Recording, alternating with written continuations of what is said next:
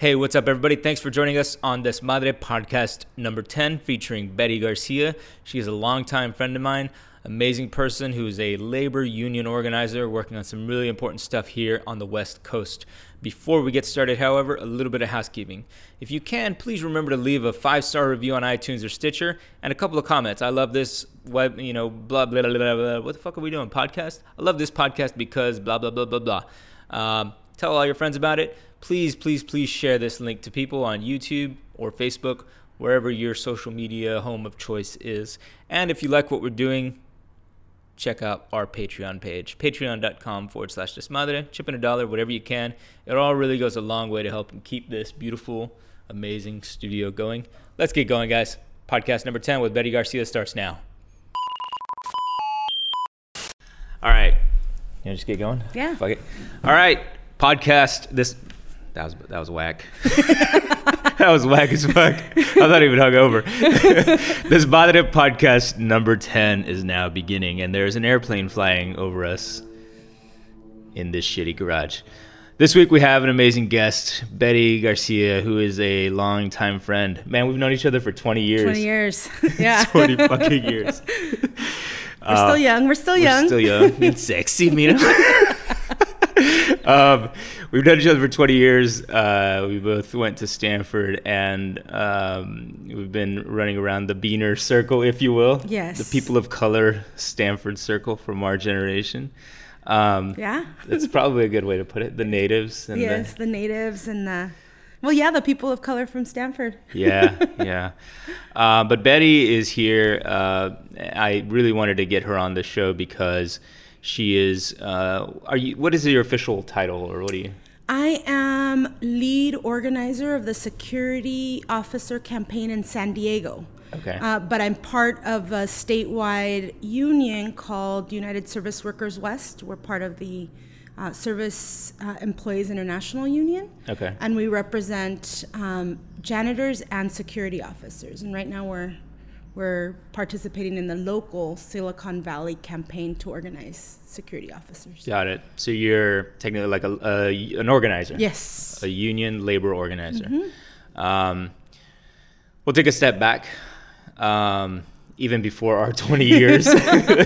Where'd you grow up, Betty? I grew up in Oxnard, man. Oxnácuaro de las Fresas.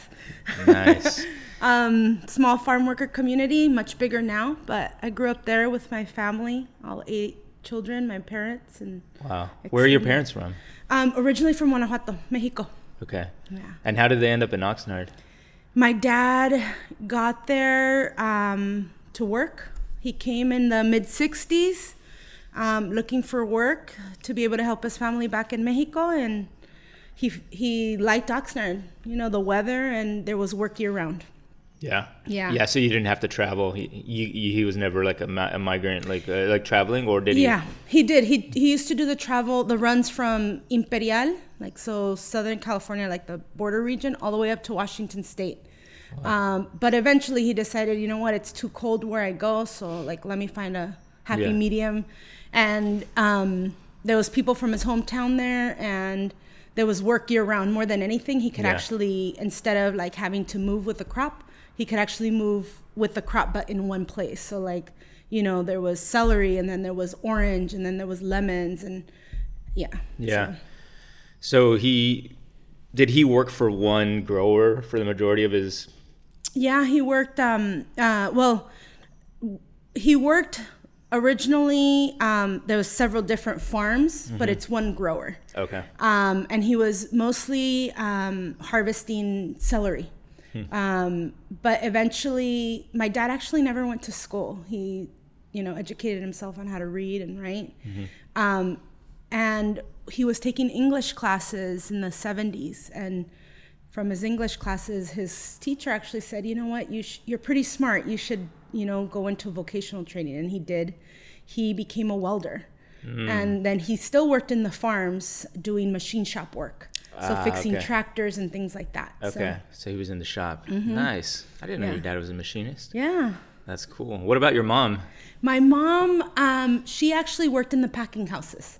So she actually never worked harvesting. Yeah. She worked on the next line. So packing strawberries, packing chile, packing squid and fish, because where we're from is like right on the ocean. We have a deep sea port. Yeah. So yeah, she was doing all of that and eventually became a childcare provider. Because my dad got sick, he ended up having a stroke when he was really young. He was 40. Really? Yeah, he was 40. He had a stroke, and I think that's when my mom was like, we can't do it. If something were to happen to your dad, we can't do it by ourselves because we're 8 kids. Wow. So she became a childcare provider. Wow. Yeah. So you had 8. You have 7 siblings. Yes. Where are you on that list? I'm number 5. Number 5. So you're right in the middle. Yeah. Wow. Yeah, I have 4 older brothers and then a younger sister and 2 younger brothers. That is a huge family. Yeah. Wow. Is everybody still like are they all over the place now or just? Mostly, I mean, like I'm in San Diego, but I have I have 2 other brothers who are in San Diego County. I have a brother in LA, my brother and my sister in Oxnard, and then I have another brother that lives in Mexico City. Wow. Yeah. Wow. So how does somebody like you end up at Stanford? Like what was your high school experience like, or your middle school experience like? Did you ever think you were going to go to college, or was there somebody who made a difference back then? Or yeah, I have an older brother. All of us are college educated, but my oldest— That's fucking awesome. Yeah, my oldest brother, Rafael, he went to Cal State Northridge and is an engineer. And he works he's in San Diego. But my second oldest brother, Roberto, unknowingly, like someone said, hey, apply to Stanford. And he went to Stanford. Really? He was the first one to go to Stanford. How much older than he? He is 8 years older than I am. Yeah. Okay. Yeah, so he's like 2 generations or. Yeah, 2 classes. Yeah, 2 classes before, 3 classes before us. Yeah. And then, it was just... What I discovered, I'm the oldest daughter in my family.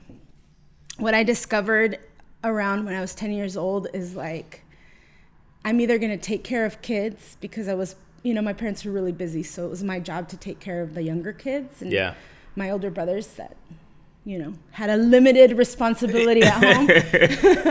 So I decided, I was like, oh, hells no, I'm not gonna do this for the rest of my life. So what I discovered in junior high was that I could stay out of my house if I was good in school. So I got super involved in school. I was like straight A student, like, part of student government, like doing everything I could to be out of the house. And that they gave me permission to. Like, they didn't give me permission to go hang out with friends or anything. Yeah. But I would hang out with folks at school. Right. So that's pretty smart. Yeah. Hey man, whatever it takes. Yeah. I was trying to get out of there as soon as possible. So, and in high school, I participated in a youth leadership program for Latino youth called Future Leaders of America. Mm-hmm. And I got to travel to Russia to do a youth leadership exchange. Oh, wow. Mexico to do youth leadership camps over there. Washington, D.C., like all over the United States through that program. Wow. And because it was school related, my parents were like, okay, you can go. Yeah. Yeah. So nice. That's how I ended up going to Stanford. Yeah. I had visited my other brothers at their campuses, but when I came to Stanford, it was just like, you're like, hell awesome. Yes. Yeah. I was like, I met Francis when I was like 12 years old, Really? Yeah. Wow. Wow. I remember when we came to visit my brother, like meeting Francis and going to Centro Chicano and to Casa Zapata and just being on the campus. Yeah. And I thought like, this is where I want to be. Wow. Yeah. So from 12 years old, you knew about it. Wow. Oh, yeah. I think about one of the happiest experiences in my life, and it was receiving my package from Stanford when I got my acceptance. Yeah. Remember that folder? Yeah. Opening it, and I literally jumped and I cried. Wow. I still feel the knot in my throat because I was like, yes. Yes. That was 20 years ago, guys. Over 20 years ago. Yeah. Yeah, that's crazy. Yeah. That is pretty crazy. Yeah. Oh man. So your brother was there then during all of the Jose Antonio Burciaga. Yes, he was there with Antonio Burciaga. Lived in Zapata, was part of the Folklorico, was there during the hunger strike, all of that. Wow. Yeah. Wow. That's pretty cool. That is pretty cool. I didn't know anything about Stanford. Mm-hmm. I heard about it because I was in this math and science program, and actually they weren't even pushing it because it was an East Coast program. Mm-hmm. And do you know Ine Begay? Yes. Mm-hmm. So she was part of that summer program. I knew Ine in high school because we were spending our summers in Massachusetts at this mm-hmm. math and science program. And, you know, she's from Kayenta, she's from Arizona. But I met Ine out there, and she was like, yeah, I'm applying to this place, Stanford, and whatever. And I was like, oh, that's cool. You're hot. Anyway, that's a whole other story. We're not going to get into that. But Ine told me about Stanford, and we were really good friends. And I was like, this looks like a really cool place, you know, mm-hmm. see the brochure or whatever. And I didn't visit until I got accepted, and, you know, they paid for the admit weekend. The admit weekend, yeah. Mm-hmm. So I came out to admit weekend. And, yeah, it took about 2 hours for me to be like, yeah, this is it. Like, I called my mom. I actually called my mom from a payphone outside of Zapata. And I was I remember that payphone. Yeah, I was like, I'm coming here. This is it. It was a wrap, you know. I think I had maybe by the time I had heard of it, you know, Juan Aguayo? Mm-hmm. So he's from my neighborhood. Ah. So he was already here. I guess he was a sophomore. And so that was cool because I got to stay with him. Mm-hmm. Although it was funny, man. I was such a fucking nerd. Like, yeah, you weren't the only one, brother. I remember, like, I stayed with him, and I forget if his roommate was Tony B or one of the other guys. It may have been Tony B. I know they all lived there, but I was crashing with Juana, and they were partying like crazy that weekend. And I was all up in the room, like reading, like I was like. It's like, oh, let me find out more about Stanford. It was so stupid. I should have just been down there getting drunk with them, man. It was like all noisy. I mean, I was like, man, this is crazy, you know. But definitely a different perspective, and it took me a few years to get into the social group, I would say, but. No, when I got there, I was just like, man, this is crazy. And I think that weekend they had the Floricanto. Yes, with Jose Antonio Burciaga. Yeah. And so they were having, and the Floricanto, how would you describe the Floricanto? It's like a, you know, spoken word poetry cultural night. Yeah, really. Yeah, it's like a cultural night. I think, like, they usually have music, and they have the zoot suit dance or whatever, yeah. Usually, they used to have Dr. Locos play all the time. Rock and Jalapeño Band. The Rock and Jalapeño Band.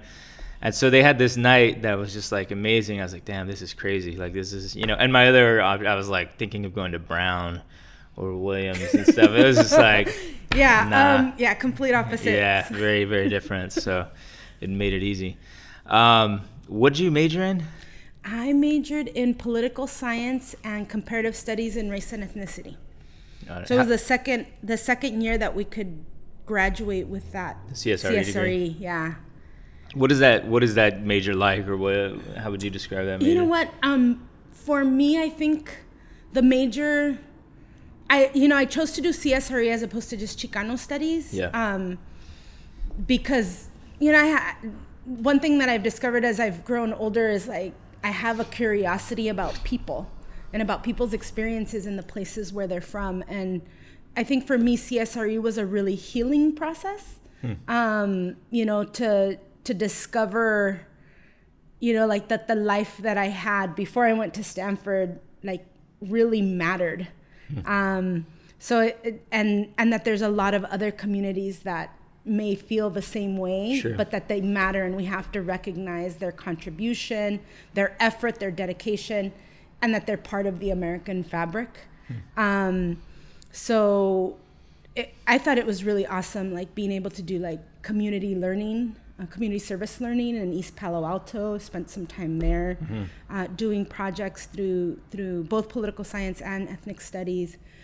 You know, for me, like, that combination, I always thought I was going to work in government and, you know, do the political game.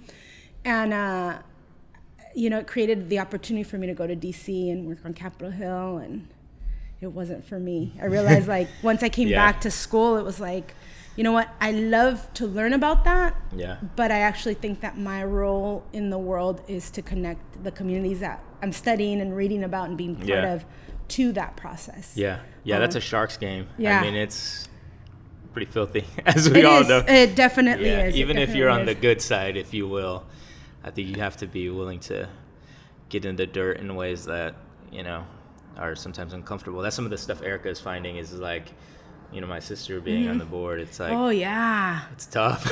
Yeah, you know what? I admire your sister so much because I met her when I was living in Hawaii doing organizing out there, and it was right when she was deciding to run. Oh, was that right around that time? Yeah, it was right around that time. I think she was like right before, like a couple of months later or like a year later, she announced that she was running, and I was like, oh my God, like, God bless you. Because she ran at the state level, like for a state level position. Right. So I was just like, whoa, and in Texas. Yeah. and if you know her, you know, like, that's not naturally in her, like, you know, her core. Like, it's not like, you know, she's not like a political beast, and she's not like out for power of any sort. You know, it is pretty much, she's just an expert and really cares about, you know, what she's into. But yeah, it's a really tough thing to be in politics. Oh yeah. In any way. Oh yeah, cutthroat, like dirty, and I mean, you gotta negotiate with things that are sometimes outside of your value system to win for the people that you care about. Yeah, yeah. And that's So that's why I admire her so much. I follow her on Facebook, so I'm like, oh yeah, you go, girl. I'm a fan, Eric, I'm a fan. Going back to the CSRE stuff, there's a lot of pushback to that sort of major in study, and right now I feel like, especially with can't avoid getting into the whole Trump culture thing or whatever, but the almost like a mockery of that sort of stuff, and like, oh, the safe spaces and the liberal kind of brainwashing of students on liberal arts colleges and stuff. Like, how do you feel about that? Like, because in part of me, not specifically with the CSRE stuff or the ethnic studies, but certainly like the somewhat, there could be, let's just call it the safe spacization, for lack of a better way of putting it, creating a place where a certain sort of speech is like really prohibited, and like there's kind of a groupthink with regards to like the liberal left or whatever, which I'm totally a part of, but I can see how it can be constricting to growth in some ways, like on certain campuses. And like, I just, like, if you're only surrounded by people like you, it can be really difficult to go into the real world and, effect change, because you maybe don't have empathy for the other side, which is a lot of the argument that's happening right now for why people went and voted for Trump. Have you thought about that much, or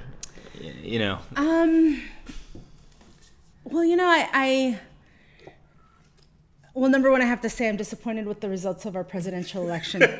I have been thinking a lot about it for like the past, it's been my career. Like, I've spent my career working on creating these safe spaces for communities to participate in the democratic process. Okay. And, we live in what we call a democracy that doesn't always include everyone who's part of this country. Yeah. So, I think about it, and if you only stay within the group and the group think, then yes, of course, that can be dangerous in and of itself.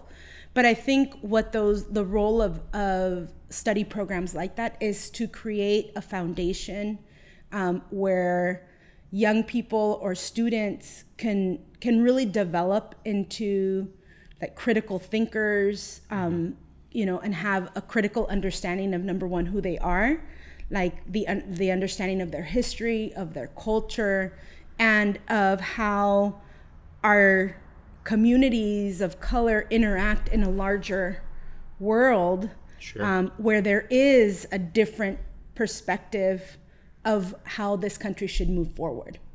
Sure. And I think we saw the results, and like the huge gap that exists between these communities in the results of the presidential election. And I think, we have to be critical about I mean, I think we've done great work on the ground in communities of color. I think programs like CSRE are really important in creating those safe spaces. But I think we also have to recognize that we've been doing a lot of on-the-ground work in communities of color, but I think where it's been really missing, and I'm not saying that we have to create safe spaces for white people. I think they already exist. Obviously, the Midwest that voted, that very much went, you know, right. You know, like, is a safe space for that kind of groupthink. And it isn't being challenged in a way that has them really understand how we're all in this together, whether we like it or not. And I don't think that there's that kind of a critical discussion in white communities about the inextricable link that we have between working class communities of color and working class white communities. And I think there's that gap that's been left out of a conversation, particularly in working class white communities in the middle of the country. And I think, you know, like, I think ethnic and racial studies is a way for us to really be critical about what's happening in our communities, but also challenge us as students, as people of color, as scholars, to think about how we connect to these other communities.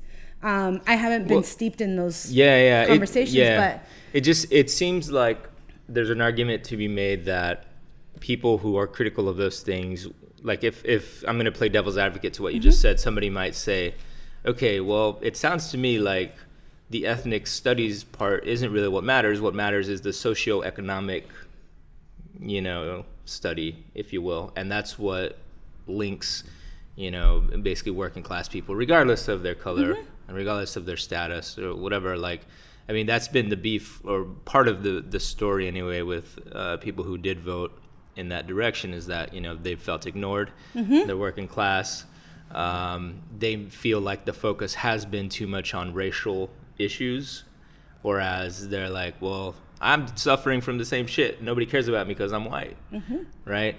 So I think that's part of the blowback, but I think what ends up happening is that, like, I mean, this is like, I think this is the first, not the first, but this election and this election cycle has been one of the first where it's been blatantly like a media propaganda game, where you take a certain phrase or a certain thing and spin it, and then it becomes like the word safe spaces is now kind of a dirty word. Like, if you read Breitbart or you watch Fox News, it's used to mock people now. Yeah. Right? I'll go to your fucking safe space or whatever, right?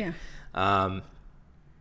So there's just so many, like, people have taken, like, things, thrown them against each other. It's everything is ammo, and I don't know how you reset or, you know.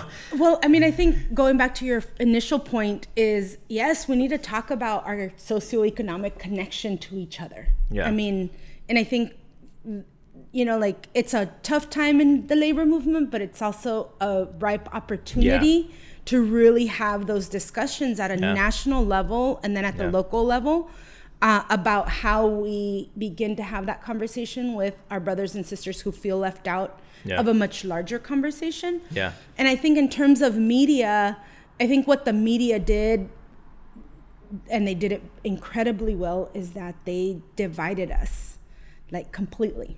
And they were able to play on these fears of not being included, of being an outsider, of being forgotten. Yeah. That really, like, elevated people's, like, anger enough to vote for something that is completely against, or for someone who is completely against their interests. Yeah. You know, like, and I mean, I think, you know, we have to look at also the system that created people who aren't necessarily thinking and understanding critically what is happening to them and the connection to other people. Camera break. All right, we're back.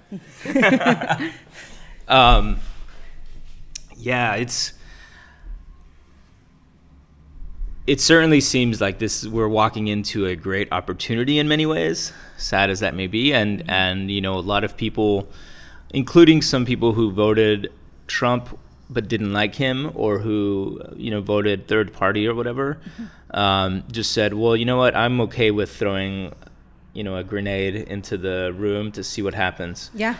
Yeah. This is kind of a reset in many ways. And maybe that's what ends up happening, right? Is that like stuff gets so bad for a few years that, you know, the people kind of effectively unite in a more cohesive way.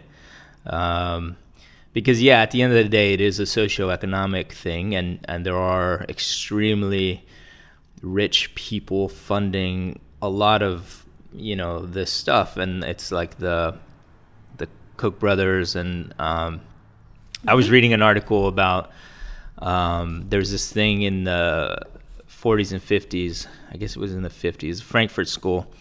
There's a group of, like, writers and philosophers, critical theory, and they all immigrated from Germany, you know, basically fleeing persecution fleeing, you know, Hitler, basically, and Nazism, and they came up with this big theory of how this could happen again. And a couple of them in the mid-late 50s, once the whole McCarthy thing was going down, they were like, look, it's happening again. And they actually fled the U.S. They're like, we're not going to stick around for this shit either. Mm-hmm. And so they took off. And they ended up being kind of technically off on that because it all fell apart, obviously, and things got normal for a while in the civil rights movement. But if you go back and read a lot of the Frankfurt School theory, it explains very much to a T, like, the kind of conditions that have to exist for Trump to rise. Mm-hmm. And so it's not, according to these guys, you know, it's very, the signs were there, and a lot of it has to do with media and kind of things becoming a show, people becoming so blinded by the reality nature of the spectacle. Yeah. And yeah, I mean, right now, like, even I think just a few weeks, I don't know how long ago it was, but, you know, like, this executive of CEO of CNN was like, well, the next 4 years are going to be interesting, meaning, like, ratings are going to be good. Mm-hmm. You know, so it makes for better TV, for better or worse. Yeah, well, for more profit. Yeah. All right, we just dove into a black hole of ethnic studies and safe spaces. Yeah. So after Stanford, what did you do after Stanford? After Stanford, I actually began doing community organizing. I worked for a legal aid for a while. Then I did youth leadership development with the organization that I was a member of during high school. Mm-hmm. Then I moved to San Diego and did some resident leadership development in an affordable housing complex, particularly around the issues of like neighborhood blight, infrastructure investment, and affordable housing. Mm-hmm. And yeah, I've kind of been in that world of community organizing for the past 16 years or so. Did that work back in Ventura County as well, like civic engagement. I've been doing a lot of civic engagement, connecting people to the democratic process, participating in, like, once we elect people that are supportive, like how we get them to actually do the right thing and hold them accountable. Yeah. And then I did some work in Hawaii with immigrants on the island of Maui, which was an amazing experience. What exactly was that? Well, I was doing faith-based organizing, so I was organizing churches to develop basically social justice ministries that then were engaged in the political process. So basically the main question there is, like, how do we make our values that we talk about on Sundays and at Bible study real in the world? Through, like, the political process, because really the political process, like, enters into our life every moment of every day, those decisions that are being made. Yeah. And sometimes they're not connected to the values that hold family and, like, mostly family and opportunity and hope you know, like, where we live and our everyday life decisions that these politicians are making. So we were doing a lot of that work. And there, you know, Hawaii it's absolutely gorgeous, but I describe it sort of like an onion. It's, like, absolutely gorgeous on the top. Like, you peel off the first layer, it's like, whoa. Then you peel off more, and you discover that you know, like there's such tragedy hidden in that, on those islands. Yeah. In terms of the history of the colonization, imperialism, and even now, like locals and natives, particularly Native Hawaiians, can't afford to live on their land. Yeah. You know, so like it when I was there, I was working with particularly Latino immigrants, but also Pacific Islanders, Micronesians, and the local natives trying to fight for, I mean, number one, like recognition that they matter in their community, on their islands, but also for like the opportunity to survive and thrive. Yeah. Because it's so difficult. Yeah. Yeah. It's that's a whole other bucket. There's a whole other podcast talking about native rights and getting into like what's happening at Standing Rock. Oh yeah. And those issues, like, it's pretty crazy. I mean, have you heard of this book called Sapiens? Mm-mm. You should read it. You might not like it, but it's okay. I'm down to get challenged. Yeah, no, it's not. Yeah, you might like it. I actually liked it, but it's kind of like a very brief history of like, of Homo sapiens, and it tracks kind of like the progress of mankind, like after he or she evolved from, you know, basically from a Neanderthal until now, and it breaks things down in a very cold, calculating way, in a way that's typically like either about biological survival or capitalism, you know, basically profit over everything. And it really is eye-opening in many ways, in that like the way it talks about colonialism or European intrusion into these native societies, whether it's like Australia or here.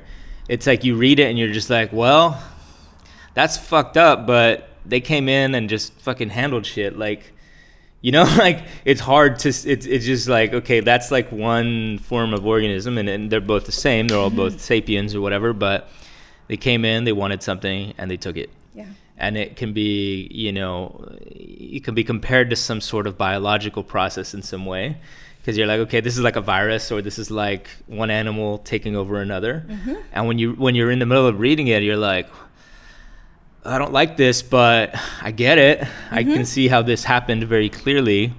And you know, I think a lot of people make the argument, well, the more powerful group won, and that's just what happens, right?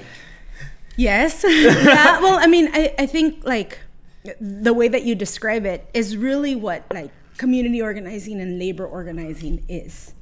And as we look at political processes, like, we think about the right that just won this election, and it took them years of organizing, like totally stealth, right? Like organizing themselves around certain messages in order to create the country or create the election that they wanted. The atmosphere and the power enough to get what they want. So they have a certain set of beliefs and understandings about what they want, they deserve, and the country they want to see, and they organize themselves in such a powerful way that they could win, despite like the delusional messaging that was out there, right? Yeah. Yeah. And I think that like, I mean, we have to learn from like.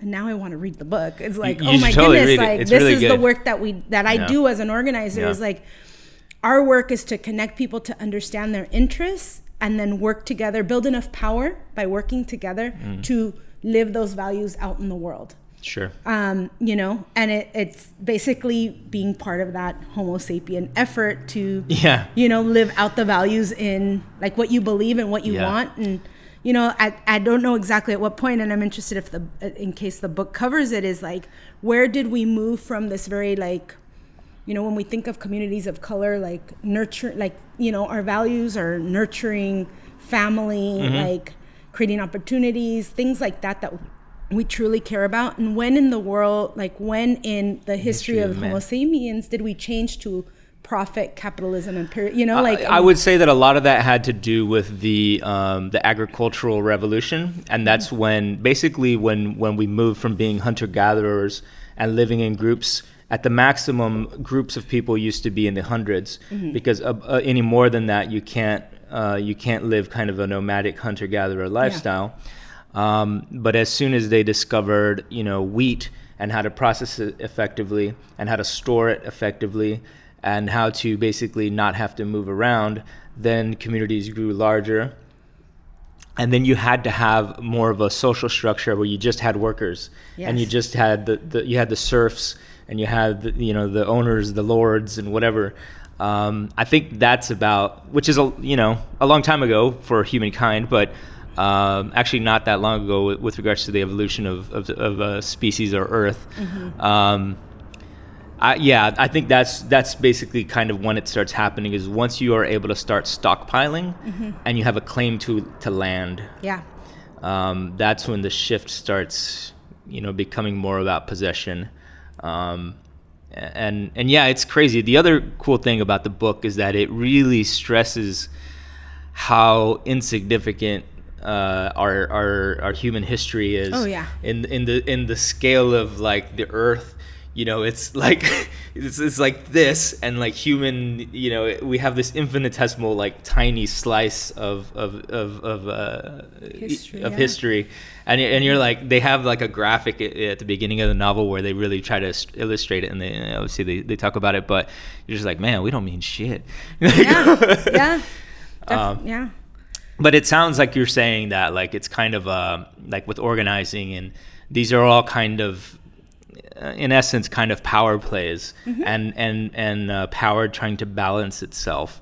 And I guess like the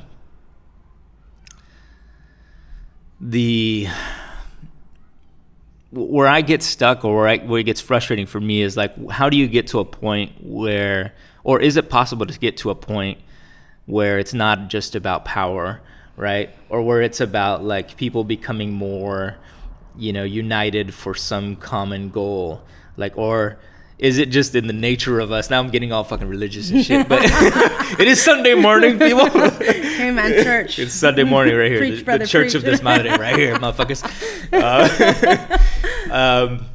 Like, is it always going to be like that somebody wants more, right? Because that's kind of seemingly what like a lot of the power that's happening right now is about, like people like the Koch brothers and whatever, like go back to them because they're easy. Mm-hmm. But somebody believing that either A, like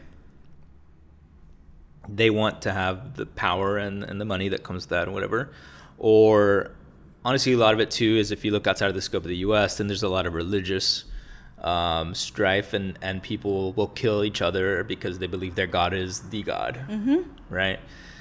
I don't know where the fuck I'm going with this.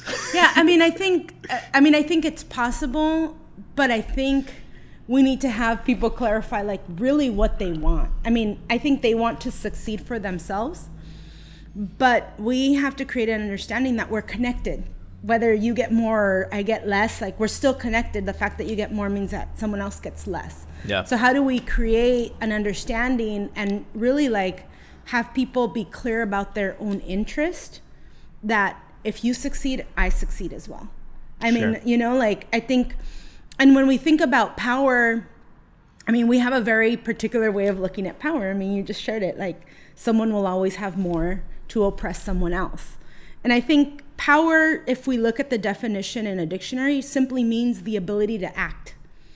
And so we as organizers, like that, we're very clear on that. Like we want to build the power to act out and make real in the world our values. And I know it sounds really churchy, like real religious, but really it's like, But what if, the challenge I think is that people's values differ. Oh, and completely. They differ diametrically. Yeah, like you said, like, you have people who want to imprison gay people. You have people who want to walk around like naked and be gay, yeah. and, or do whatever the hell they want, yeah. And so that's yeah. the challenge, especially I think in a place like the US, oh yeah, where the diversity is as severe as that. Mm-hmm.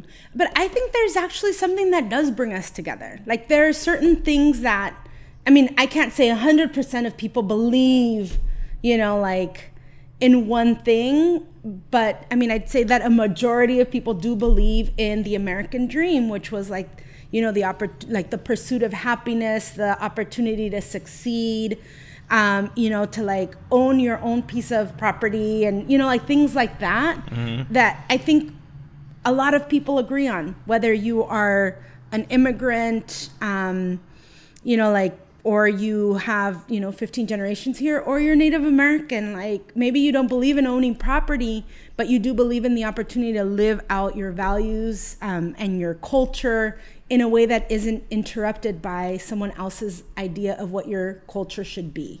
I think if we can get clear on what those few things, it may be something as little as, everyone should have the opportunity to get educated. A quality education, that's a huge issue because how do you measure quality education? Mm-hmm. But how do we work on that so that our education is quality for everyone and everyone, has the opportunity to learn in a way that creates an opportunity for them to be successful long term?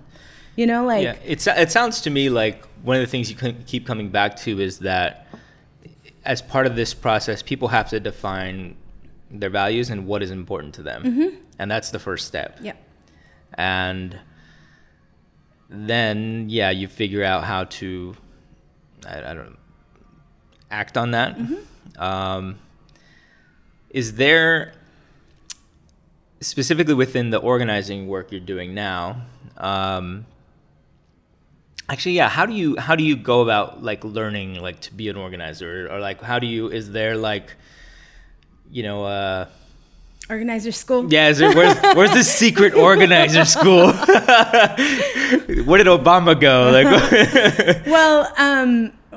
Just before I answer that question, yeah. I think, the only way we can do it is if we talk to each other. And I think, this election, and if we look at Middle America, their value is they want to be recognized. They want to be successful. They want to feel part of a larger conversation. And I think their vote, their understanding is I want this for me and my family, which isn't different than what we want for people of color, progressives want for us and our families. Mm-hmm. It's not different. Mm-hmm. It's just that the message that they're getting about how they get that is very different than the message that we're getting about how we get that.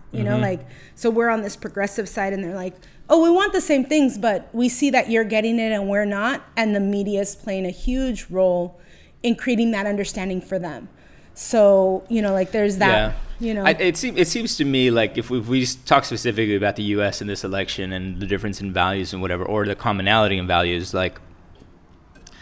going back to Sapiens, and basically, I think the common thing, if you're going to find one common thing about what everybody wants, is people want a warm place to sleep. Mm-hmm. People want to eat. They want to fuck whoever the fuck they want to. Yeah. Whether it's male, female, whatever. Mm-hmm. And they want to be able to raise their family in a safe way. Mm-hmm. Right? And that's basically it. That's an organism. You want to be able to live and reproduce and kind of be comfortable doing it. Right? And so I think maybe, one of the things that's been talked about with regards to the failure of the left with regards to this election has been that we actually started ignoring those basic issues for a large majority of people, especially those in the Midwest or whatever, mm-hmm. White working class. We went away, and I would say those are socioeconomic, very basic socioeconomic issues. Mm-hmm. We started progressing more into a party that was championing social issues. And I know they're tied in mm-hmm, many ways, but, basically people were like, oh, you guys just care about whether transgender people can use the bathroom or not.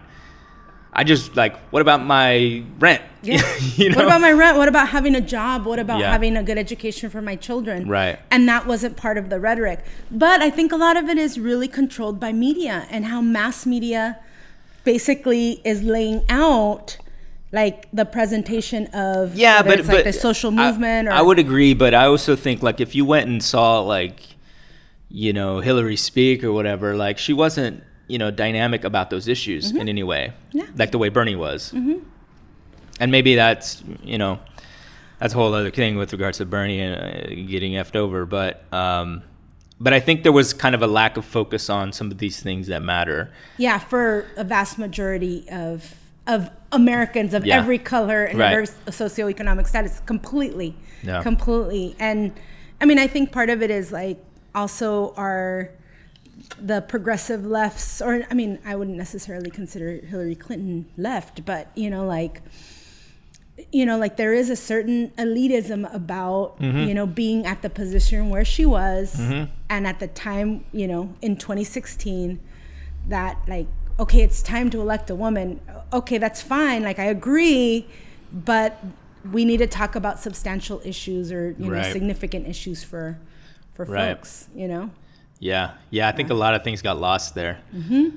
Unfortunately. I mean, it's a great learning opportunity, and these next 4 years are going to be a battle, but it's also an like a ripe opportunity to go back. I mean, I think it was a slap in the face, like a wake-up call, like to the left, like, look, you're leaving people behind. Yeah. You know, like, and I think within, we need to, you know, like really dive deep into what we believe and what we're doing to be more inclusive and to talk about people's issues and to talk to them directly. We can't like throw anybody out, and because we are all inextricably linked no matter what. Yeah. And I mean, back to the question about organizing is like having that understanding is I think like the first part.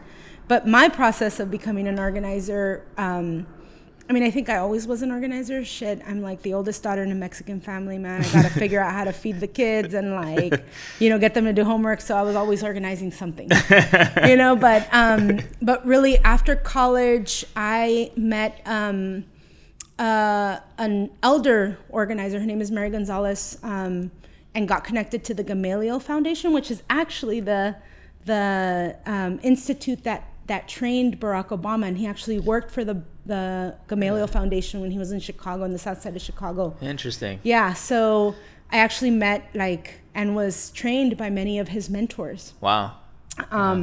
And really, I mean, it starts out with number one, connecting to your gut, connecting to like what it is, like what is your anger and how do you use it in a way that's constructive and that moves you forward, right? So like, I think the process for me, you know, like I'm able to talk about like my history and laugh about it and things like that. But for a long time, it was a very painful experience to recognize, like, I don't doubt that my parents have ever loved me. Like they have loved each one of us, you know, but like certain, you know, cultural mores that they have impacted how I saw myself and my own value.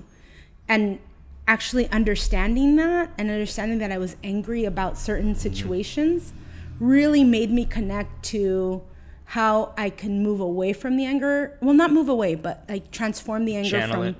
Channel it in a very productive way in the world. So one thing that I discovered in that process was I'm really pissed off about having an insignificant voice in my family when I was growing up, because my brothers had all these great opportunities to like hang out with friends and go wherever they wanted to do, like spend the night at their friend's house. I mean, like it's really insignificant now when I say it, but I was really pissed off about it. Yeah. You know, I was in charge of changing diapers and, you know, couldn't go beyond the yard, you know, like kind of thing. Yeah. And actually understanding that for some folks, that's the reality in their everyday lives in our communities. Like there's people who live in unsafe spaces, who live unsafe communities where there's just a lack of opportunity, a lack of money, a lack, you know, and don't have the voice to make their needs important for people who can actually address them with them. Yeah. So I actually, that was like the first step in becoming an organizer, is recognizing that. And then the rest really was like, it's not like mundane like tactics, because it's really, every day is different, but you just learn like certain things, like, you know, you talk to people on a one-on-one. Yeah. And in that conversation, what you try to do is you get to understand what are their interests. What do they care about? What are they angry about? Like, and are they angry enough and passionate enough about who they are and what they want to like take an action? And then you create the opportunity for them to take an action and grow and strengthen their like understanding of themselves and their place in the world. Because a lot of times in communities of color and in working class communities, we feel really oppressed. But we keep that like within the four walls of our church or the four walls of our home. We don't talk about these issues. There's shame. Yeah, exactly. There's a lot of shame that comes from, I think, being poor, or being controlled in some way, like you're talking about. Like, that's a big deal when you're a kid, when you feel like, even within your own fucking family, there's this like hardcore favoritism, and the opportunity is different. Yeah. And yeah, it makes sense that definitely getting beyond the shame and learning to effectively kind of like love yourself is like the very first step that's needed to be able to help others. Yeah, and I think the big challenge for people, particularly in organizing, is to like create a public persona to what you believe. Because a lot of times, like I said, you don't talk to people about the shame that you have. Yeah. You don't talk about the issues you have. You don't talk about, shit, I can't afford my rent this month, and I'm gonna just figure it out by myself. Yeah. When in reality, there's thousands and hundreds of thousands of families with the same issues, because there is a system that's creating that for you. And if we continue to just personalize it, and not talk about it in public, then we're really not going to be able to change it at a systematic level. Yeah. That's crazy. That's a really crazy way to put it. I mean, that there's so much energy to be channeled, but because of shame and a lot of it is just shame. It's and fear, shame and fear. Yeah. And those can be really destructive forces when they're not channeled properly. Yeah, I mean, and actually, looking at the way people voted, right? Looking back at this election is I think shame and fear were a huge part of the messaging from the right. Fear the other, fear that there is not enough for you. That's why you're in the situation that you're in. Yeah. So it kind of played in, it totally played into people's fears in a way that moved them to say, you know what, they're right. There isn't enough for them to succeed and for me to succeed. That's why I'm so poor. They're succeeding more than I am. I need to go with this guy because he's promising to bring back my job, to give me a good salary, when in reality, it's decision makers like our future president that, or maybe not him, but previous presidents, were profiting from decisions being made, or companies were profiting from decisions being made because they used their money and influence to change laws that then created this reality for this group of people. Yeah. You know? So let's jump into specifics about what you're working on now, because it sounds that's what you're doing is working person to person. Mm-hmm. So you said you're working on two campaigns, or is it one? One. Right now, one. And it's actually part of a national campaign to unionize security officers. Previous to this, I was doing work with already organized janitorial workers that work in property services. So those big buildings in downtown LA, downtown San Francisco, Oakland, those huge commercial real estate buildings. Yeah. There's folks who clean them, right. Clean them at night, and they already have a union. So through that union, they have health insurance, they have protections on the job, But they might work for different companies, different janitorial companies that are contracted by the building or the... Exactly. Okay. Yeah. So those people work side by side with security officers, right? They're the ones who give them the keys, who open, doors for them, things like that. So now we're looking at, we're actually in the process of organizing security officers. We already have them organized in LA, in Sacramento, San Francisco, and Oakland. So right now we're on the Silicon Valley campaign. And here is a little bit different than those other markets that I mentioned because it's very suburban. It's very spread out. It's between San Jose and South San Francisco. And there's more than 5,000 of them that are protecting these buildings, these tech companies. Yeah. And some of them are making good money, someone who works at, somewhere like Facebook is making near $20 starting, you know, and you're 19 years old and you're a college student, and it's like, whoa, $20, like, heck yeah. But there's also people who are, you know, like securing smaller buildings that are making $10.50 an hour and are trying to raise a family on that. You know, so we have a very like diverse group of security officers here and companies that treat them a certain way, or that don't guarantee opportunities for growth, or can fire you on the spot for wearing white socks instead of black. You know, something as insignificant in that, as that. So really, you know, we're in the process right near the tail end of reaching majority so that they begin negotiating their contract. What does that mean exactly? Like very specifically reaching majority, like what is, and how, who like sets these rules? Well, we negotiate at the national level with the top security companies. So it's people like Allied Barton, Universal Protection Services, G4S, Securitas. Those are the large companies.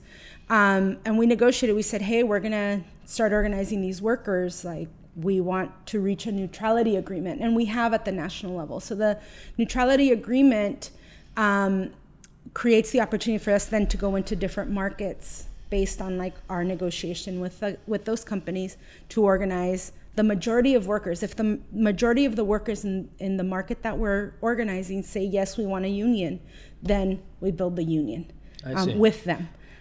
We train them on how to organize themselves in their work sites, and then also some of them emerge as leaders who then help organize the rest of the work sites or talk to other leaders.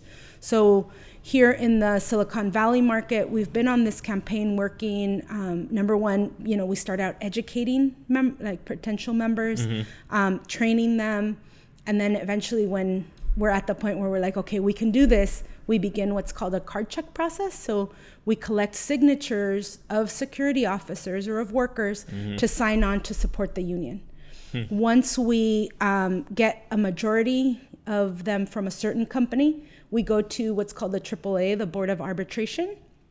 And they, along with the company and ourselves, basically say, we've got majority, here are the signatures of majority. They say this is the final list of workers. And we basically cross-check that we have a majority, that we organized a majority. The company actually never sees the worker's signature. They don't know who signed, who didn't, as long as we reach 50% plus one workers. So we, here in Silicon Valley, there's five companies that we've organized. We've got majority on the first four. We're down to the last one, and we're just a few signatures from reaching majority there. So we're literally, we've already got the low-hanging fruit of the workers. Now we're really working on the tough nuts to crack who don't necessarily, sometimes they don't understand what the union is, or they've been told at work, you know, like the company's going to lose the contract and you love working at Facebook, and if we lose the contract, you lose your job. You know, they've been giving them those kinds of messages.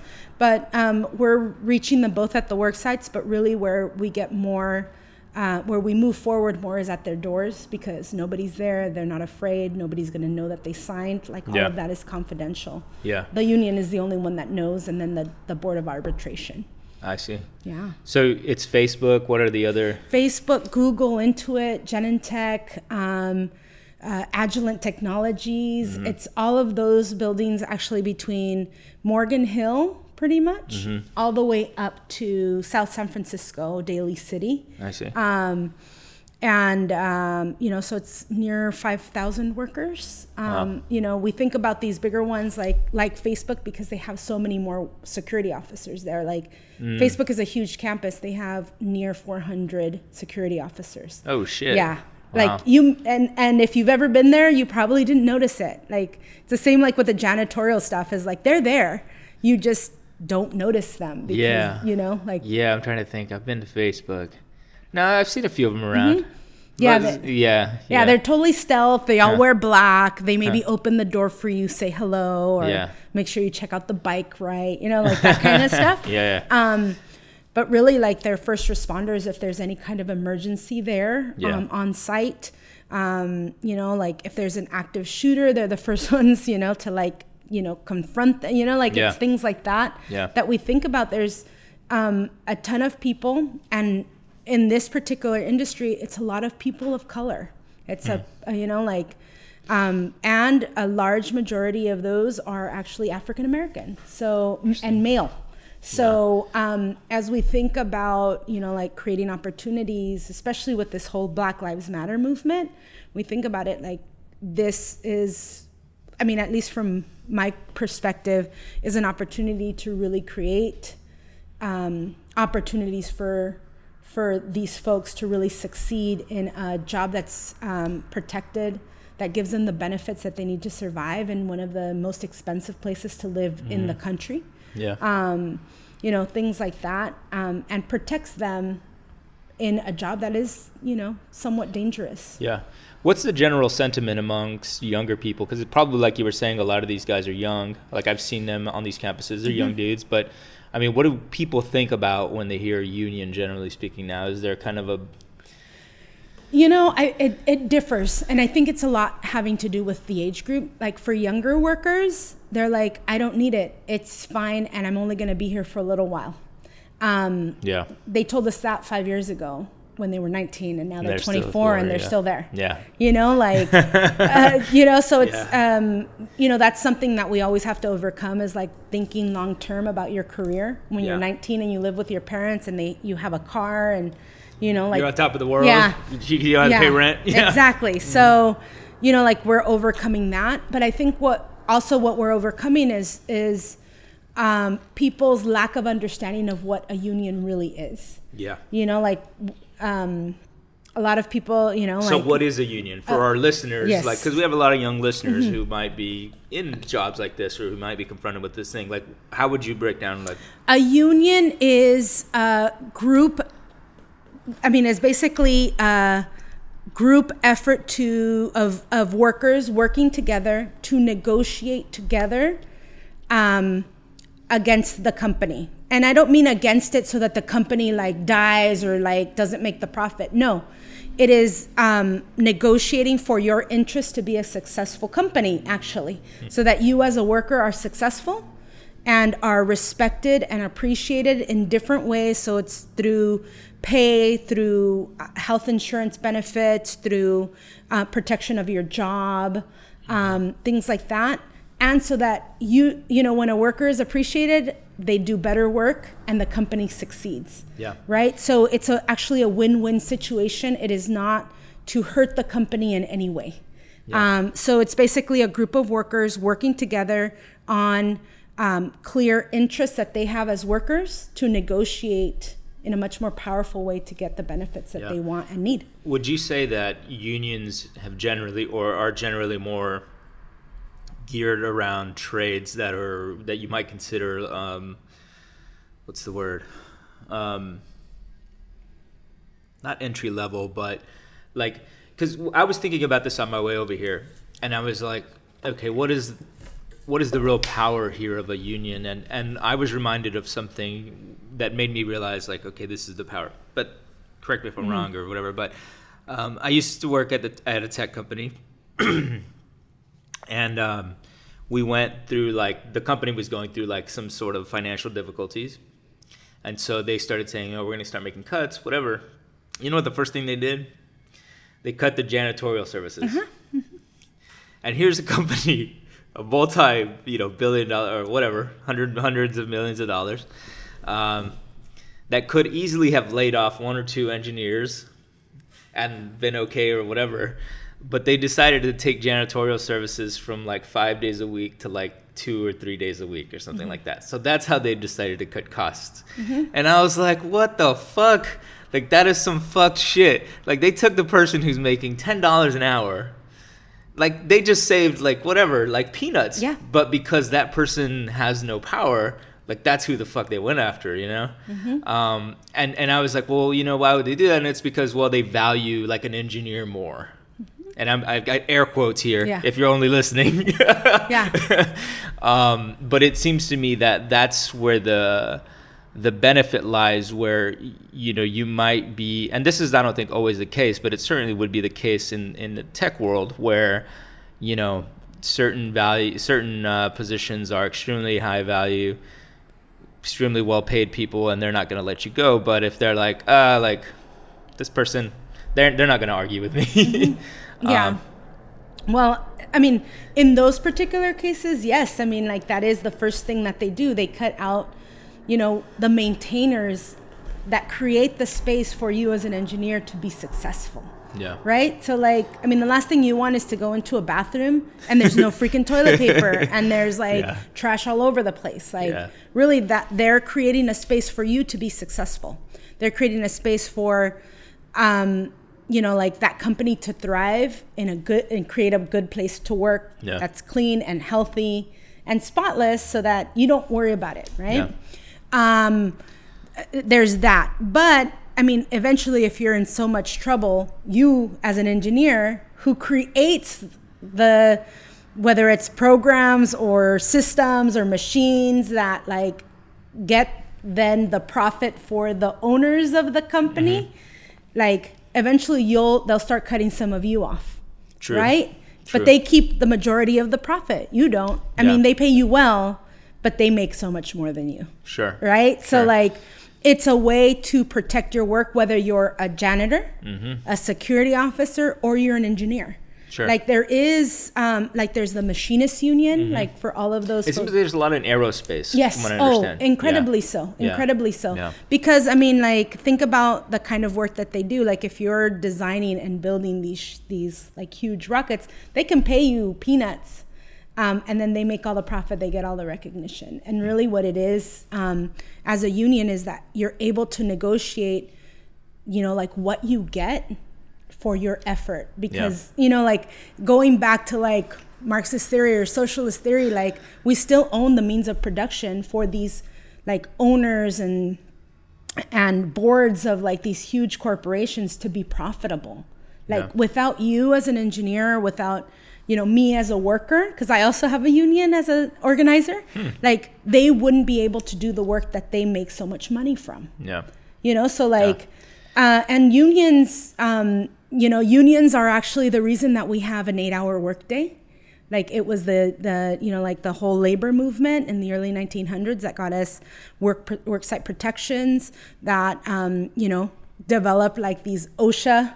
Like the reason that we have now have the Occupational Safety and Hazard Administrations to make sure that the workers are protected, that we have, that we get paid, that like there's a certain age before you can work. I mean, there was children working in like mines and things like that. So the reason we have a work weekend, like a work week as opposed to 7 days a week of work is because of unions. Like, you know, so like as we see the deterioration of unions over the past 40, 50 years, we also see that divide like among socioeconomic groups and also racial groups. So like on the Rust Belt, you know, like Ohio and Pennsylvania, there is a lot of poor white people that have lost their jobs because industry and coal mines have closed, right? Like because we're moving away from that. And instead of creating opportunities for them to be successful, they see that those jobs are either moving to Mexico because of NAFTA or to China because it's cheaper over there. You know, like, so they see that they're being, you know, like they don't have opportunities here. They're shipping out those jobs or they're giving them to immigrants who are willing to work for less money. And, you know, like it really was like, it really has been connected to the decline in union labor. We're gonna boot this up one time. Yeah. We're almost done. So it sounds to me like my perception of it, while partially true, is actually just informed by the luxury of not being, like, being higher on the totem pole, if you will. But that totem pole drops very quickly if the financial interests, you know, are at stake for the owners or the shareholders, if you will. Exactly. It certainly seems like there has been a decline of the power of the union. It seems like, but I think, like most things, part of that probably is this: people have gotten comfortable. People forget history. Oh yeah. and don't realize how quickly this stuff could roll back. Oh, yeah. If you're not careful. Yeah. I mean, and that's actually why we see such a decline in places like Detroit. You know, Detroit used to be a booming economy because of the car industry. And eventually those jobs and those industries were moved out of the country. But let me play devil's advocate and say, like, those workers were unionized. How mm-hmm. did they allow that to happen? Well, I think we weren't powerful enough, and also we weren't powerful enough politically. Mm. So, you know, like in 1996, 1997, President then Bill Clinton signed NAFTA, the North American Free Trade Agreement, that created, tariff-free importation of, you know, like, different products. So it was much cheaper for a company to move their production of cars to Mexico mm-hmm. and then transport them, because it's so close, by train or by ship, and sell them, like produce them at a much cheaper rate sure. than producing them in Detroit, where the unions were strong, where they were getting, you know, healthcare and benefits, all of that. So were the unions actively fighting NAFTA back yes. then? Yeah. Yes. Okay, Yes, and now we've been fighting the TPP, the Trans-Pacific Partnership, because it would do the same thing. It would do a similar thing. Yeah, so, I mean, unions, I mean, aside from being like a group of workers, are also a political force, because a lot of like what impacts our workers is happening in Washington, D.C. at the state level as well, about, you know, like trade, different programs, economically, like looking at how, you know, I mean, it's mostly that. It's particularly around trade, mm-hmm. these trade deals that are being made that impact workers and don't take them into account. And we think it's a good deal, right? Because it'll give us cheaper products, right? A cheaper car. Yeah. You know, I could buy a Nissan for $15,000. And it was built in Mexico, as opposed to if it was built here, we're paying $22, $23, right? So it's cheaper, but it means that hundreds of people are losing their jobs, or thousands of people. And that's actually where we see such a difference around the Rust Belt, Ohio, Michigan, you know, which were traditionally Democratic states, actually went for. Yeah, I mean, it makes sense if those were the promises made, mm-hmm. Right? Yeah. Very literal promises. I mean, whether they're a bunch of bullshit or not remains to be seen. I mean, it's fun. It's been interesting watching like what's been going down with Carrier, and mm-hmm. I'm sure you're all over that, reading that stuff with that guy getting in the news. Yeah, yeah. I mean, it's our world is our world right now, and our reality in the U.S. is very interesting.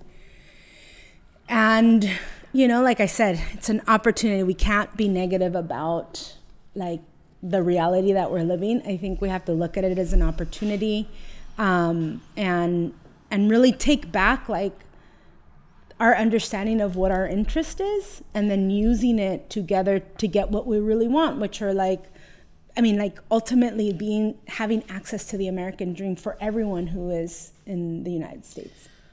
Well, that's an interesting segue for what I was thinking right now, is like, what sort of global outlook does your union have? Because I know part of the name is International Union, right? Mm-hmm. And what sort of work is being done on a global level? Because, I mean, part of me, like, I'm like, okay, that really sucks. All these jobs went to China or Mexico or whatever, and like these a few 100,000 or whatever, however many people in the Midwest lost their jobs, but you know, over the last 20 years, like we've also pulled like millions of people out of abject poverty in rural China. Mm-hmm. And I don't feel that like, you know, I've been to factories in China as an engineer. I've worked there, and I've met a lot of like, I've met like kids who are engineers, whatever, people in their 20s who are like, yeah, I grew up in a farm, and my parents are like, literally like, you know, we didn't wear shoes, and now we have these good jobs, and I'm making an iPhone or whatever. Mm-hmm. And that's like beautiful in some ways, you know? Yeah. And so how, I guess like one of the challenging things is balancing like a global outlook with local interests. Yes. Well, I mean, I think honestly, as as an international union, we do look at what's happening globally with workers. Mm-hmm. I mean, we do have exchange programs to train organizers in other parts of the world, mm-hmm. So that they're organizing workers there. Because the reason we can get a cheap iPhone, which I don't think they're really that cheap, but is because there's someone who's making a lot less money in China making the iPhone that I get to pay, you know, $118 a month for 6 months, you know, like, you know, so we have to look at that. Like, they may be pulled out of abject poverty for our gain as a consumer to not pay as much, right? Mm-hmm. But at the same time, there's a worker here who's now going into poverty because that job that they used to make iPhones at are now in China. So like, how do, I mean, it's a difficult balance. So that's why we have to look at it at a global level, like what is happening in those countries that we can like invest time and effort and energy into having their workers organized so that they are also making a quality, like, you know, a quality of life. Yeah, quality of life. Wages. And then, I mean, one thing that we've done in that I'm very clear on and like understand is like around the whole Fight for 15, because SEIU, the international, it has been the one really moving that forward, the Fight for 15, the fast food worker organizing. And that's literally fighting for a $15 minimum wage or something? Okay. Yeah. We've won some battles politically. They're not as strong as we want them to, but we've won them. We haven't been able to win the union for the fast food workers. We have seen like that. I mean, like, for instance, the Walmart campaign, which was connected to that. There's some Walmarts that are now working to get to the $15 an hour and a full-time 40 hours as opposed to like just below, so that they don't have to provide healthcare benefits. Yeah. But internationally, we've worked, in particular around the European Union, to organize those workers there, and to use examples such as you see in the Netherlands and Sweden, where fast food workers are making $22, $23 an hour and can live their lives on this job. Because the way that jobs work now is like, for a long time, one of the battles is like, well, McDonald's workers are teenagers, you know, after school. That's not the case anymore. It's like heads of households that may have lost a job, you know, building cars at the factory, now have to work for $10.50 an hour, if that, at a McDonald's, right? Yeah. So like the way that we're working and our workforce has changed, like, you know, makes it harder to survive on a job like that. And we're part of making sure that that discussion is also happening at the international level, so that, you know, it's actually changing a whole industry. That's why when we talk about the security industry, we're not just looking at Silicon Valley or at just California. We're looking across the country. Yeah, we have security officers unionized in 16 different markets throughout the country. And our goal is to continue growing. So after we're done with the Silicon Valley campaign, which, you know, is very soon, we move on to San Diego, which is where I work, to unionize them. And then we'll move to Orange County, and then we'll move to other parts of the country. So we've been doing groundwork in those other markets to get ready to really like ramp it up. Yeah. Mm-hmm. The more you talk about this, the more I see the super critical or super importance of a service workers union, just because of the fact that, you know, manufacturing jobs and whatnot have all gone, and like a lot of the low wage workforce has shifted to service. Yes. They're just service jobs. Mm-hmm. You can't offshore, you know, all these sorts of things. Like, people have to go to a restaurant here, they need security here, they need janitorial services, probably hospital workers. Nursing, like even doctors and all of that. Yeah, certainly for doctors too, could be. It's so much more difficult to be in private practice. So I would imagine that a lot of them are working at places like Kaiser or whatever. Exactly. So it's important for them to organized. Interesting. Yeah. How big is the SEIU? Like, how many workers? Just in like our local USWW, United Service Workers West, which is California, is 40,000 workers. But internationally, I mean, it's like over 2 million workers. I mean, which is actually, it may sound like a lot, but I mean, like unions, and not just our union, are about 7 or 8% of workers in the country. Interesting. You know, so like with the decline of workers, which was like at 35-40%, you know, 50 years ago, has declined so much. And at that, and so 50 years ago, there were how many people in the union? About 40-50% were in workers. Unions. Yeah. Wow. Yeah. Wow. Interesting. Yeah. So as you see the decline of union membership, you also see the decline of the middle class, right? Because really, it's the battle that we have in the U.S. is a decline of the middle class. Like the middle class is shrinking. The top, you know, 2%, top 1%, you know, like has grown, but it's still so small compared to the bottom. Yeah. So really, like it's a constriction of the middle class. Yeah. And it's been, you know, parallel with a decline of unions. Yeah. Because people do not understand what unions are anymore. And, you know, like they do see it as like for service workers or for low wage workers and things like that, as opposed to for everyone to protect themselves and their job, because ultimately workers are the means of production for these profiteers at the top 1%. Yeah, you could go on and on. This is an interesting thing. I mean, we didn't even get into like, you know, the, what do you call it? There's a certain term for like new jobs where you're like an Uber driver or the gig economy. The gig economy. Oh, yeah, that's a different story. And I mean, like, you know, and maybe in the future, once we're in the campaign in San Diego, like one thing that we didn't talk about, because we're talking about Silicon Valley, or like we're in this part of the state, is where I work in San Diego. We're a border town. So our members and our future like security officer members commute from Tijuana. They live in Mexico and they commute every day to work in San Diego. Really? Yeah. You know, like, and that's a reality on the border. Yeah. You grew up in Texas. Yeah, but North Texas. Yeah, North Texas. Yeah, I grew up in Fort Worth. So yeah. But it's similar to what's happening along like the southern, you know, like, South Texas, McAllen, El Paso, like, you know, we don't often talk about that, but that's the reality in these border communities where we're like binational. Yeah, our children are binational. They like, everyone lives in Mexico, spends the night, like the afternoon and night in Mexico, but comes to school or to work in the U.S. Along the border. Yeah, there's the gig economy is weird. I mean, it opens up such a big can of worms, and then I think the further automation of vehicles, like vehicles is going to be interesting. But yeah, I think like certainly there has been not just a culture shift against, not so much against unions, but a lessening of importance culturally. But also kind of, in many ways, I think people are like getting used to, or they seem to think it's okay that it's about you.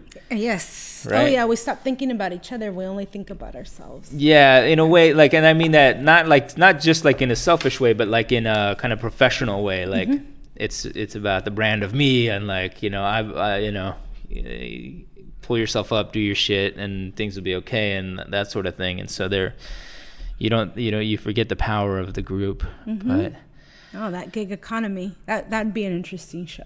Yeah, I have a nephew who has been doing, you know, like Instacart and Uber and all of that, and he's like, I'm 27 and I have nothing to show for it. You know, like, because he thought like, oh, well, this is easy. You know, I don't have to pay taxes till the end of the year. I control my time. I like decide when I work and when I don't. And then when it's the end of the month and he can barely scrape by, it's like, oh. Yeah. Now I get why. Yeah. Yeah, there's definitely power in the group and some organizing that. I mean, not everybody is cut out to run their own business. And when you are part of the gig economy, you're basically a one-person business.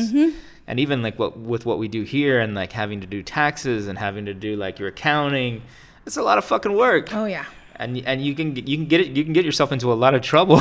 You know? Oh, definitely. Definitely. I mean, especially since, you know, thinking about young people, right? And I think this is where the gig economy has really capitalized, is like this, like, I'm successful. I'm pulling myself up by my bootstraps. Like, I don't need my parents and I don't need anybody else. Like, I'm going to be successful. Like, really, like, it's capitalized on that. But like, young people haven't realized like how intricately connected we are to each other, and like their work will impact them long term, you know. So when you have to, when you're young and you're healthy and you don't have health insurance, and then you have to pay a whopping bill at the end of the year, is like, ah, dang, you know, like damn young children, millennials. That's a whole other show. Listen to your elders. If somebody was gonna like, if somebody wanted to learn about like the history of unions or something like that, do you know of any books or anything, or is there any, are there any sources? You know, I don't have any off the top of my head, but I actually would think like look up like the Service Employees International Union, SEIU.org. You can look at the history of the AFL-CIO, the United Farm Workers.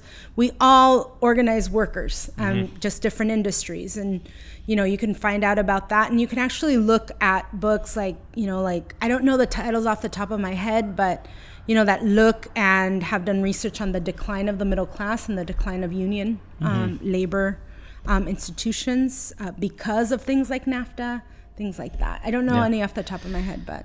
We'll look them up. We'll put them in the notes. How do you feel about your work in the coming year? Are you hopeful? Are you? You know, I'm hopeful that I'm hopeful because every day I get to meet people in my work that are working really hard for their families, and are willing to risk. You know, themselves and in order to like risk for their entire family and gain, you know, so like I'm hopeful in that way. I'm hopeful because of California. Yeah. I think California, we've done an amazing job of organizing ourselves and really like being politically powerful.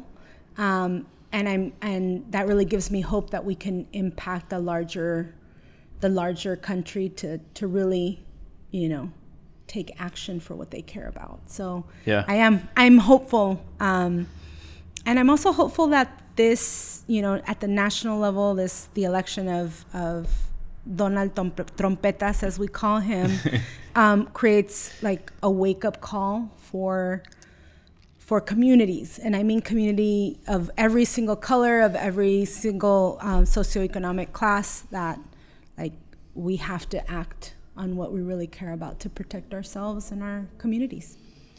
You have a lot of work ahead of you. Yes, we do. We do, sorry. Yeah. Well, thank you very much for stopping by, Betty. Of course. I hope folks have learned something about the unions, and yeah, check out the site. You said it was, what was the? SEIU.org. Yeah, check that out to read more about what Betty is doing. Yeah. And if you know somebody within these industries, definitely I would say send them that way. Yes. And nothing to be afraid of. Nope. We so much more to gain. Yeah. Much more to gain. All right. Thank you, everybody, for tuning in this week. Thank you, Betty. Of course. And we will see everybody next week. Yeah, we'll see you soon. All right. Podcast number 10 is over. Thank you very much for joining us, watching all the way through. Remember to leave a 5-star review and some comments on iTunes or Stitcher. Remember to share with your friends. And if you like what we're doing and want to support us here in our studio, check out patreon.com/desmadre. Thank you very much, everyone. See you next week.